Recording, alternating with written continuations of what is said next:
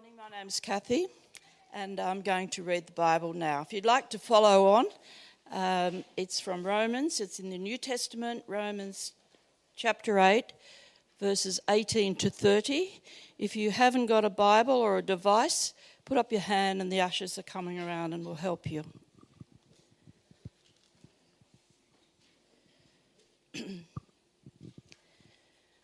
For I consider that the sufferings of this present time are not worth comparing with the glory that is going to be revealed to us. For the creation eagerly waits with anticipation for God, God's sons to be revealed. For the creation was subjected to futility, not willingly, but because of him who subjected it, in the hope that the creation itself will also be set free from the bondage to decay into glorious freedom of God's children. For we know that the whole creation has been groaning together with labour pains until now. Not only that, but we ourselves who have the Spirit as the first fruits, we also groan within ourselves eagerly waiting for adoption, the redemption of our bodies. Now, this hope, we were, by this hope we were saved. But hope that is seen is not hope, because who hopes for what he sees? Now, if we hope for what we do not see, we eagerly wait for it with patience. In the same way, the Spirit also helps us in our weakness, because we do, know, do not know how, what to pray for as we should. But the Spirit Himself intercedes for us with inexpressible groanings.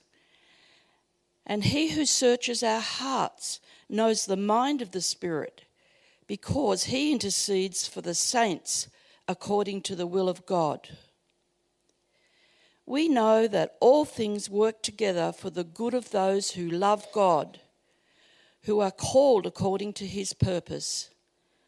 For those he foreknew, he also predestined to be conformed to the image of his Son, so that he would be the firstborn among many brothers and sisters.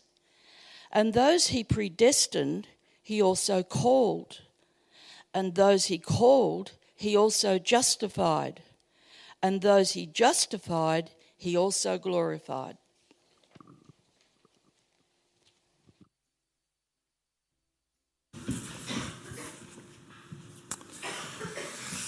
Well, good morning, everyone. It's really excellent to see you here today. Welcome to our church and welcome to our ongoing series, uh, God's Vision for the Future. We often think about our own plans and our own visions, but we're spending some time thinking about what are God's plans, purposes, where's it all heading? Uh, and today we are thinking about the idea of our home. Uh, I really like watching the show Grand Designs. Uh, I'm not sure if you like, like watching it, but uh, it's a little pompous at times as a great host, but sometimes he'll say things like, Great architecture uh, can transform our lives and improve humanity and cure cancer. And like he's got some pretty high claims on great architecture, but it's a great show, isn't it? As you watch a couple uh, work out how to create their life by build a home. It's not just watching a building get built, it's watching these people trying to shape their lives in a home that is designed perfectly just for, for them. Uh, and there are hundreds of other shows and websites and industries all dedicated to the buildings that we live in. Uh, Australians spend something like $12 billion a year improving their homes. We want to repaint, renovate, rearrange, extend. There's a reason why Bunnings and IKEA are packed on the weekends. Now, why is that? It's because humans aren't designed to simply slot into a sterile cubicle at the end of the day, like we're a machine. Or we don't sit on a shelf or hang up in a cupboard or just live out in the open, sleep in the wild where we're standing like animals. No, we all desire a place we all desire a home, somewhere we can call our own and where we belong, whether it's our own room as a child, or our own home as a family, or our own office at work. You know that feeling when you've been away for a while and you finally get home. And it feels right and it feels good because this is where you belong. Even if the place where you were staying was fancier and nicer, this is your home. It's actually part of how God has created us to desire a place, but it's also part of God's promise for our future. Now, last week we, we began to think about time and eternity to really understand what God is doing in the world and in human history. And we saw that God is in control of everything, and everything is heading towards God's glorious purpose of uniting all things under Christ. His glorious kingship, his glorious forever reign. We also saw last week, didn't we, that Christianity is not old fashioned and stuck in the past Christianity is not a something of oppressive, outdated morality and understanding of identity and personhood. On the contrary, Christianity is grounded in the future and in truth and in life, anchored in the hope that we hold on to, the certainty that Christ will return and be revealed. Do you know that day in the Bible is described using two words, to return and to be revealed? Because to believers, he's returning, to the world, he'll be revealed. But the world, on the other hand, they're stuck in the past. Time is running out for them. So, right now, Christians live both in this world that is fading and where we don't belong, and in the kingdom that is coming, but we're not there yet. So, it makes the question of our home complicated. When we're in this world that's continuing but will pass away, and at the same time, we're in God's kingdom his reign, which has already begun, but we're waiting it for it to be fulfilled. For Christians, life now is about waiting for the day of the Lord, but more than that, using our time, making the most of our time, working towards that day and the fulfillment of things, all things, when Christ returns. So, if last week we saw that God has time for us, God makes time for us. This week, we're really seeing that God has a place for us because the future, God promises, God's revealed vision for the future is, in fact, a brand new place for us to be in and to enjoy forever where we dwell with Him. God's vision for the future is a home for Him and for us to be together, a place where we belong. We're not alone, we feel at home somewhere where there are only good things, where there is light and life and laughter and fullness and community and a place of plenty. A whole new creation, it's called. A home where we truly belong. And sometimes, as Christians, I think we imagine the future and we find ourselves kind of thinking of a, a, ghostly realm of angels and clouds and pearly gates and some wings on the back. And the Bible actually promises us a rock solid physical reality physical resurrection bodies in a physical land, dwelling in a physical city, the new creation. That's our home. That's the place that our Lord Jesus has prepared for us by dying for us. Now, friends, you need to know that life is short, and everything in this world crumbles and rusts and fades and breaks. Everything needs repairing and fixing and replacing and knocking down and rebuilding. Nothing lasts. Just ask Stewart and Parish Council about the very long list of repairs these buildings and this property needs. Stewart's the one who's awkwardly in that yellow vest wishing he had, didn't have to wear it. But uh, God has in store for us a place that lasts forever, in bodies that last forever, in community that lasts forever where God dwells with us forever. Now, as I said earlier, you can see the importance of place for God's people all the way from the beginning of the Bible. When God creates the whole world, and the way it's described at the beginning of Genesis is He divides light from dark. He separates heavens from the earth, the land from the sea. He creates these spaces, divides them, and then he fills those spaces with more of his creation in the right place, exactly where they should be. the sun in the day, the moon and the stars at night, the birds in the sky, the fish in the sea, the animals on the land. Everything has its place in the order of God's creative purpose. And then he specifically creates humanity in his likeness, bearing his image, and he makes a garden and he puts man in that good and beautiful place. The garden is the perfect merging of the waters and the land and the sky. It's all there. It's just the right place for man to live in and for him to multiply and create community. Most importantly, it's the place where God walked with Adam in the cool evening breeze and fellowshipped with him. In fact, God had made this garden, He'd made this place, and He'd given mankind the job of making the rest of the world fit that model. Fill the world, he says, subdue the world, he says, rule the world, and turn the wildness of the world outside of Eden into the order of this place a garden, a home that supports life and human flourishing, that creates community and brings joy. God gave us this world to do something with it. Creation is not a temple to be worshipped, it's not something to be preserved, it is a resource to be used. I mean, imagine an artist who hands back his untouched tubes of paint and says, I didn't want to make a mess with them, I didn't want to ruin them, here they are. Or a chef hands back the ingredients and says, Well, I didn't want to harm them, so here are all the ingredients. Or a carpenter handing back the wood, or a, you've missed the point. It's like the parable of the talents that Jesus tells, where the servant says, Look, I kept your investment exactly as you gave it to me. In fact, I buried it and did nothing with it. Here it is. And he's rebuked, isn't he? I gave it to you to do something with it. God has given us this world filled with so many things. These bodies, these minds, these lives, do something with them. Make something of them for God. And so it's how God has created us that we desire to make a place on this earth, to shape it, to bring order to it, to make it our home, to make it work. But of course, all of that is corrupted because of sin, isn't it?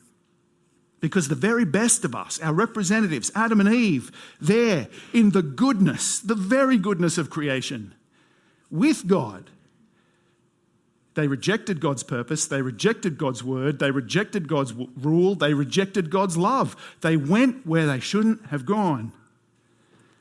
And so a big part of the punishment was they were banished from that place, separated from their home, scattered and cut off and cast out from where they were meant to be into a world now under God's curse because of them. A world of suffering and pain, a world of hard work, a world of hard work and lostness and isolation and blood and sweat and tears and death. That's not where we were meant to be shut out and away from the presence of God. But that's the nature of the world right now. That is the human experience. I love how the Bible is so good at explaining exactly what is happening in the world because it is still true and marvelous that the heavens declare the glory of God. Psalm 19 says. You can see the hand of God in creation and in sustaining life. It's, it's remarkable, this world. But at the same time, we saw in Romans 8, that reading just before, didn't we? The creation is now corrupted and groaning and broken under the weight of sin and darkness. Because this world, there is life and there's inevitable death. There's plenty and there is always famine and floods and droughts, and there is order and chaos and futility and decay. And now people are so obsessed with creation that their home is almost its own religion as Romans 1 says, they gave up knowing and glorifying their true Creator, and instead they worshipped created things. Even as Christians, sometimes we can spend more time thinking and praying and talking with each other about property prices, about home renovations, about decorative touches, about new style trends than we do about God and His kingdom work in our true home. So here's the question How do we get back to the garden? How can we get back to the place of life and belonging and satisfaction and fullness? How can we get back home? Well, this is the story of the Bible. From the very beginning, the idea of a place for God's people is huge and continuous, this theme of the Bible. It is enormously significant that God speaks to a man called Abram, who gets changed his name to Abraham, speaks to Abraham and blesses him. God initiates a relationship with him and promises him, Abraham, I'm going to give you a place. In Genesis 12, in Genesis 15, in Genesis 17, God makes a covenant commitment. I will bless you, Abraham. I'm going to bless you by making you a great people. Your descendants are going to be more numerous than the stars in the sky. I'm going to bless you and make you a blessing so that the whole world will be blessed through you. I'm going to bless you and give you a land for your offspring. These promises are amazing. The problem is, you keep reading Genesis, you keep reading Abraham's story, and you know what? Abraham dies. Sure, after a very long and prosperous life, but the only bit of land he ever owns is a gravesite, a tomb where he buries his wife Sarah and eventually himself is laid there. His descendants and his family end up spending 400 years as slaves in Egypt and finally get to escape that place, and then they spend another 40 years in the desert wilderness. But then finally, they enter the promised land. The land that Abraham had wandered around with in his tents, his people now live there. And again, the Bible introduces, reinforces this idea of a place and a home, because that land is described as a land flowing with milk and honey. As a land they didn't have to work for, but it was given to them by God. With houses they didn't have to build, Provisions they didn't have to get for themselves, vineyards they didn't have to plant. That's the power and the grace of God, a home that He built for you. Now, listen to Deuteronomy 6. This should come up on the screen. Uh, this is Moses speaking to Israel just before they're about to go into the land. When the Lord your God brings you into the land he swore to your ancestors, Abraham, Isaac, and Jacob, that he would give you, a land with large and beautiful cities that you did not build houses full of every good thing that you did not fill them with, cisterns that you did not dig, vineyards and olive groves that you did not plant. And when you eat and are satisfied, be careful not to forget the Lord who brought you out of the land of Egypt, out of the place of slavery. See, they've arrived at this place, and it is good. Is this the place we need to be? Is this the land? If we all flew there now, would we all of a sudden experience right relationship with God and peace and harmony? No, the opposite. They're not back in the garden because it doesn't last. Even in the land God had promised, the people still forget God. Almost immediately, they reject God and turn to other gods. They suffer, they lose battles, they get sick, they experience famines, and eventually they're kicked out of the land, exiled as punishment from God. The question still remains where is the place? Where is our home? Where do we need to be to experience belonging and life and happiness? Well, you know what's interesting? There is an extra blessing that people often forget a promise that was made to Abraham. Everyone remembers he was promised land and promised blessing and promised to people, but there's another one. In Genesis 15, I'm going to read a passage, and even as I read it now, it'll probably slip by and you won't even notice. Again, should come up on the screen. Then the Lord said to Abram, Know this for certain your offspring will be resident aliens for 400 years in a land that doesn't belong to them they will be enslaved and oppressed. However, I will judge the nation they serve, and afterward they will go out with many possessions. But you will go to your ancestors in peace and be buried at a good old age. In the fourth generation, they will return here, for the iniquity of the Amorites has not yet reached its full measure. Uh, did you see it? It sounds like Abraham won't ever own this land. It his descendants, 400 plus years later, will come and get it. His offspring will one day be there. He's going to die. Sure, at a good old age, still dead and buried, but notice it actually says, You will go to your fathers in peace. That, that word peace is so significant. It's the word shalom. It's the Old Testament word that means completeness and prosperity. It means joy. It means friendship and wholeness, and everything is as it should be. That's what shalom means. God promises Abraham, you will die, and then you will be joined to your community. Then you will be plugged into your family. Then, with the rest of God's people of faith who've gone before, with them you will enjoy peace and goodness and rest and life. Abraham had wandered around for decades without owning anything no land. And he only got his son when he was 100 years old. He'd waited so long, but he didn't die disappointed in God. He didn't feel like he'd been hoodwinked on the blessings or missed out on life because Abraham believed in a better place. Abraham believed in a perfect land, a city built by God's hands. He believed in the resurrection and in the heavenly reality to come. He trusted God's timing and believed in God's place. And we know this because of what we read in Hebrews 11. This great chapter filled with heroes of the faith, great examples to us of what faith means and the difference it makes. Have a listen to how it describes how Abraham saw, the, saw things. He, Hebrews 11, verse 8 By faith, Abraham, when he was called, obeyed and set out for a place that he was going to receive as an inheritance. He went out even though he did not know where he was going. By faith, he stayed as a foreigner in the land of promise, living in tents, as did Isaac and Jacob, co heirs of the same promise. For he was looking forward to the city that has foundations, whose architect and builder is God. So he's happy to stay in a tent. He's happy to wander around. He's happy to be a foreigner and a stranger and not to belong and not to fit in. Why? Because he's looking forward to the perfect city. The architect is God, the designer and the builder is God. And you think, well, maybe that is describing Jerusalem. Maybe he's looking forward to Jerusalem. He never gets there. Uh, let's keep reading from verse 13. These all died in the faith although they had not received the things that were promised. But they saw them from a distance, greeted them, and confessed that they were foreigners and temporary residents on the earth. Now, those who say such things make it clear that they are seeking a homeland.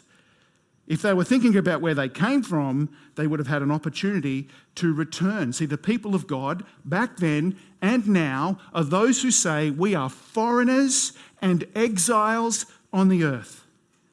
We are temporary residents. When you become a Christian, you are changing allegiances. You're renouncing your citizenship of the world and taking up a new citizenship, looking forward to a new and better homeland. Like Abraham, we are wandering through a foreign land because we're seeking a homeland. And where is that? Verse 16, but they now desire a better place, a heavenly one. Therefore, God is not ashamed to be called their God, for he has prepared a city for them. That's what Abraham was looking forward to. That's what Abraham knew was coming. That's the promise of blessing that he knew was coming after his death. A better place than this earth, a better home than a beachside harbour view front mansion in Sydney, a heavenly city and home built by God. Where did you notice? He is not ashamed to be called our God. Talk, talk about a home. home. Home is somewhere where you belong and fit in. It's not just about the building, is it? It's about who you share it with. This is a place where we're truly at home because God welcomes us and lives with us and embraces us and delights in us, completely unashamed of us, Christians in a world where we do not belong and we never will. We don't even want to. We do not fit in. We're strangers and exiles. Don't be ashamed of God. Because in Christ, God is not ashamed of you. Don't settle down in this world and be taken in by the, the, the glitter of this world because God has a better place for you.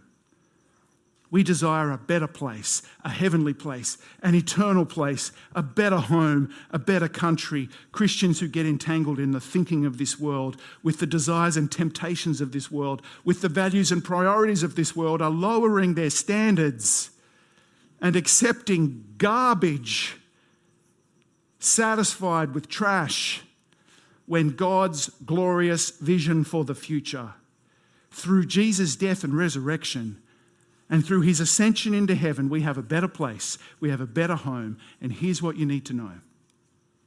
I'm going to take up next week more of the details of what heaven and the new creation will be like. I'm going to explore the Bible, what it says about the details of our new eternal home. But for now, some implications from knowing, like Abraham, that God is the architect and builder of a perfect city.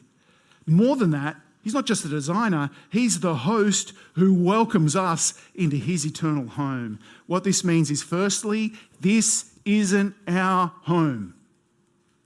We need to keep reminding ourselves of that. We need to keep gathering together and speaking that word of truth to one another. This isn't our home. The Bible in 1 Peter calls Christians scattered exiles among the nations. This world, this city, these houses are not our home. Philippians urges us to live as citizens of heaven, to use the time we have in this world to reflect where our true home is, where we belong, where we accepted, with God in heaven, where He dwells. Jesus has rescued us from this world of darkness, the Bible says, from these times of evil, redeemed us from slavery of sin and ignorance. Imagine the Israelites thinking, Here I am in the promised land, but my real home is Egypt with slavery and death. No. But that's how Christians sometimes think of the world. That's not our home. In fact, the Bible calls the world the domain of the evil one. How could we ever belong? So, no wonder Jesus says, This world will hate you and persecute you because they hated me first. This isn't our place. Expect to be rejected. Expect to be treated with derision and scorn. You will not fit in. You will not be approved. You will not get their affirmation. More than that, the Bible says, rejoice in their rejection, because blessed, Jesus says, are those who are persecuted for righteousness, because the kingdom of heaven is theirs. Great is their reward in heaven. Rejoice, Peter says, as you share in the sufferings of Christ in a world that hates Jesus. Don't be, don't be surprised that you feel homesick and that nothing in this life can take that feeling away. And contentment and satisfaction seem to just slip through your fingers. It's because we're not home. Don't be surprised that you don't fit in with your friends or your workmates or social media with the way they think and act and speak, because if you did fit in, that'd be a problem. This isn't our home. We do not belong here. We are strangers in this world, living in bodies that the Bible describes as tents, with our eternal dwelling. Our everlasting home is in heaven. More specifically, this isn't our place. This building is not the church. We keep calling it the church, it's the rain shelter that the church meets under. This is not the presence of God. This building is not a holy place. Our gathering together is the spiritual reality of being gathered to God. We could meet under the tree, we could meet on a train, we could meet in a tunnel, we could meet in the rain. Now, this is simply a convenient and functional shelter.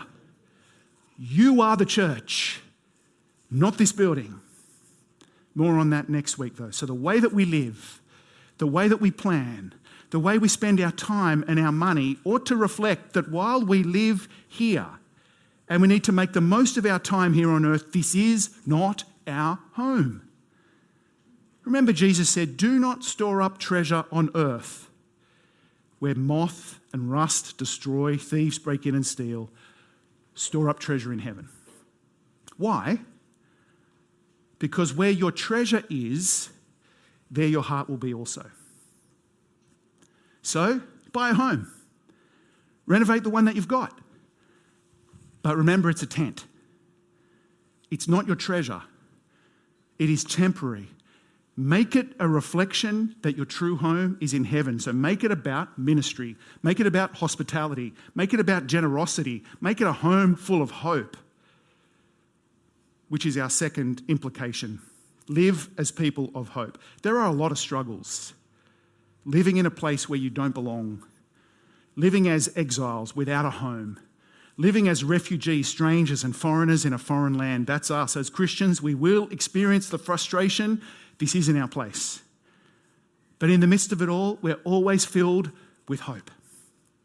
Christians, we have such a deep joy and soul satisfying contentment that comes not from this world or temporary circumstances. Our hope and our joy and our, our peace, our shalom, comes from knowing that we have a better home.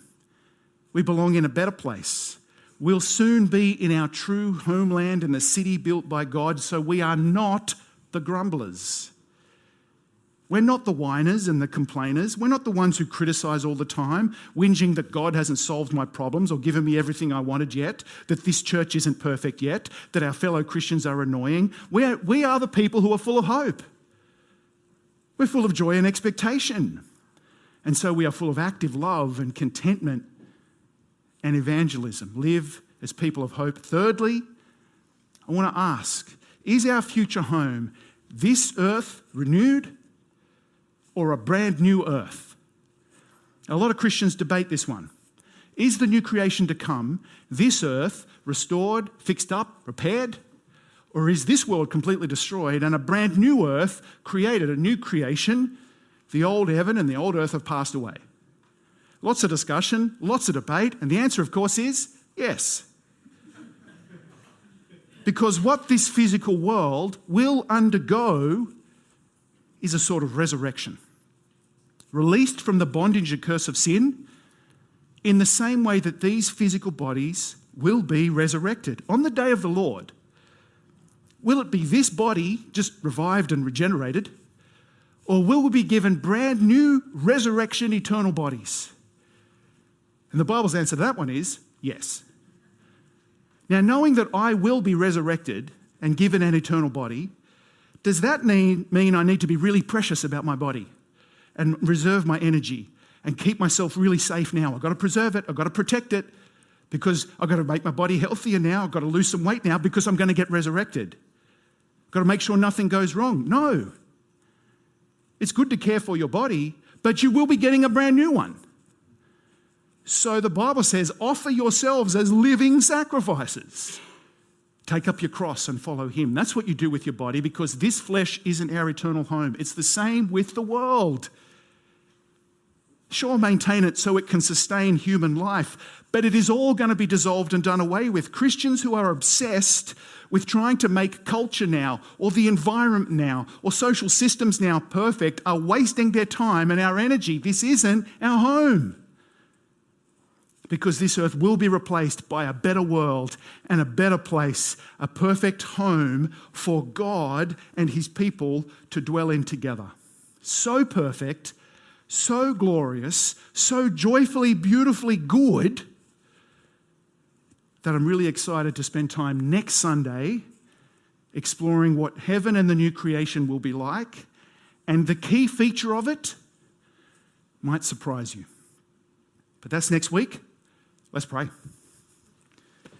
Our gracious Heavenly Father, thank you so much that you have spoken in your word, this powerful, glorious word of truth, and you have revealed your vision for the future a home for your forgiven people to live in with you.